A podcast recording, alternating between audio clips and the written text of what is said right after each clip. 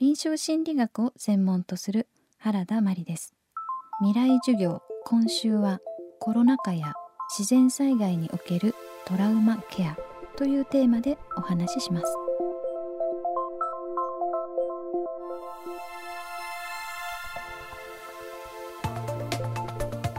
未来授業今週の講師は玉川大学教育学部教授で臨床心理学を専門とする原田真理さん。臨床心理士としては精神分析を専門とし心の専門家として心療内科の現場で働きながら1995年の阪神・淡路大震災では現地に赴き以降自然災害での心のケアにも積極的に取り組んでいます。自然災害やコロナ禍では今までの環境を喪失することにより心に傷ができてしまうことがあります。眠れない食欲がないぼーっとする暗闇が怖い。思い出したくなくて避けてしまうことがある。フラッシュバックする。こうしたことは心の傷によるトラウマの反応かもしれません。未来授業2時間目。テーマは自然災害やコロナによるトラウマと PTSD コロナ禍において人々の心をお話しするためには心の傷まあ最近はトラウマっていうことを言いますけれどもそのトラウマということとストレスという両方から考えてみると分かりやすいと思います。トラウマというのは、まあ、簡単に言うと心の傷になります。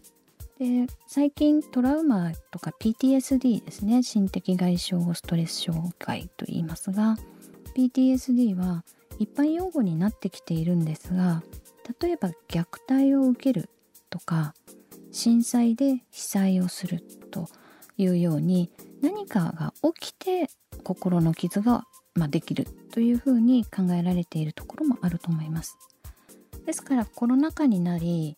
日常生活とかそれまでの環境を失いましたよね。例えば大勢で飲んだりとかカラオケをしたりディスカッションをするとかそういうようなことがまできなくなってしまったわけなんですね。もちろん感染されたりご家族が感染なさった方などはもっともっと多くの変化とかあの喪失失うっていうことですねそういう体験または死というものもあると思います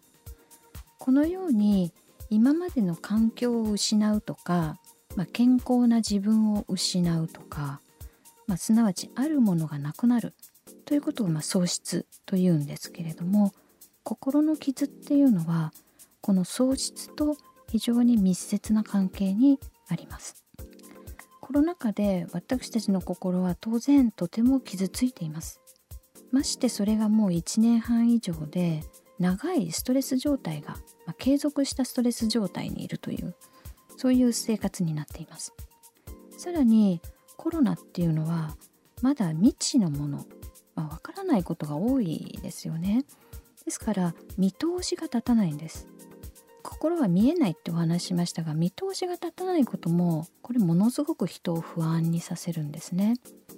ですから非常に強いストレスを受けながら、まあ、トラウマを受けながら生きているというのがこのコロナ禍になっていると思います。PTSD post traumatic stress disorder。心的外傷後ストレス障害。一般にも使われるようになってきたこの言葉は文字通りトラウマに大きく関係しています。もともと PTSD の研究っていうのはアメリカの戦争体験から始まったんです。一方日本での研究は阪神・淡路大震災の後からでした。地震だけではなく気候変動などもありますので世界中で台風やハリケーン水害山火事など自然災害っていうのは非常に増加しているわけです。でそれらによって当然心も傷つきますのでトラウマのケアということが必要になってきています。でこのように、まあ、震災とか水害とか山火事とかというある程度あの大勢の方が同じ被害を受けた場合この場合はあのトラウマ反応という共通した症状がその集団の中に出てきたりします。これは別に個人でトラウマを体験された時も同じようにトラウマ反応が生じてくるんです。ではそのトラウマ反応はどんなものかというと例えば眠れないとか食欲がないぼーっとする暗闇などが怖くなるとか思い出したくなくていろいろなことを避けてしまう。逆に思い出したくないのに嫌なことを思い出してしまう。フラッシュバックという言葉を聞いたことがあると思いますがそのようなものが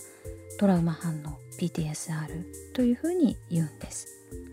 でそれがとても強い状態になると急性ストレス障害 ASD と言いますがそういうふうに診断されそしてこの症状が強いまま1ヶ月続くと PTSD という診断が下されるようになるのです。ですからトラウマのと PTSD は同じように使われていますがトラウマ何か大きな体験があって心が傷ついてトラウマの反応が出てそれによって非常に苦しんでいるという状態が1ヶ月以上続くと PTSD というふうに言われるというふうになってきます。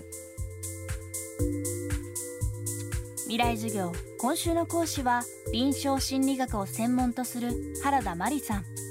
テーマは自然災害やコロナによるトラウマと PTSD でした。明日は無意識によるトラウマのケアというテーマでお送りします。